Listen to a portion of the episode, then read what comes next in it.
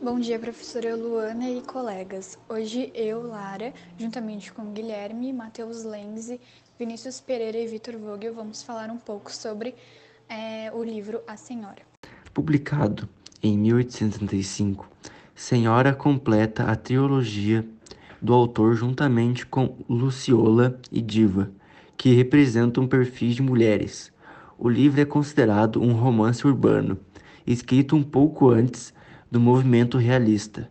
O romance é dividido em quatro partes que compõem os planos de casamento entre Aurélia e Fernando, intitulado em preço, quitação, posse e resgate. Aurélia Camargo é filha de uma costureira pobre e quer se casar com o namorado Fernando Seixas.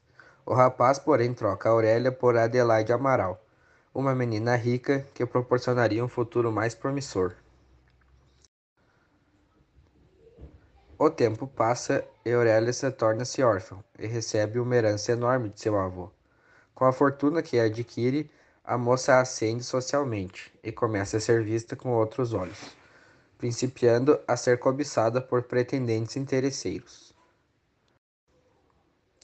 Ao saber que o antigo namorado ainda estava solteiro e em maus lençóis financeiros, Aurélia resolve se vingar do abandono sofrido e se propõe a comprá-lo. Os dois por fim casam-se.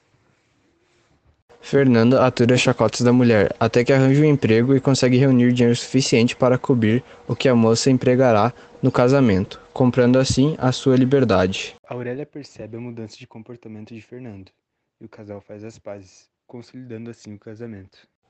Como retratado no livro, é, acontece um casamento por interesse. Casamentos por interesses financeiros eram bastante comuns antigamente, onde um do casal ou ambos é, se casavam pelo dinheiro mesmo. E um casamento, na minha opinião, por interesse é um fracasso, já que quando a pessoa que é interessada no dinheiro consegue o status desejado, ela vai deixar o cônjuge, né? Então, para mim, é... devia ser até um crime, se já não é, não sei. Obrigada pela atenção. Essa foi nossa resenha.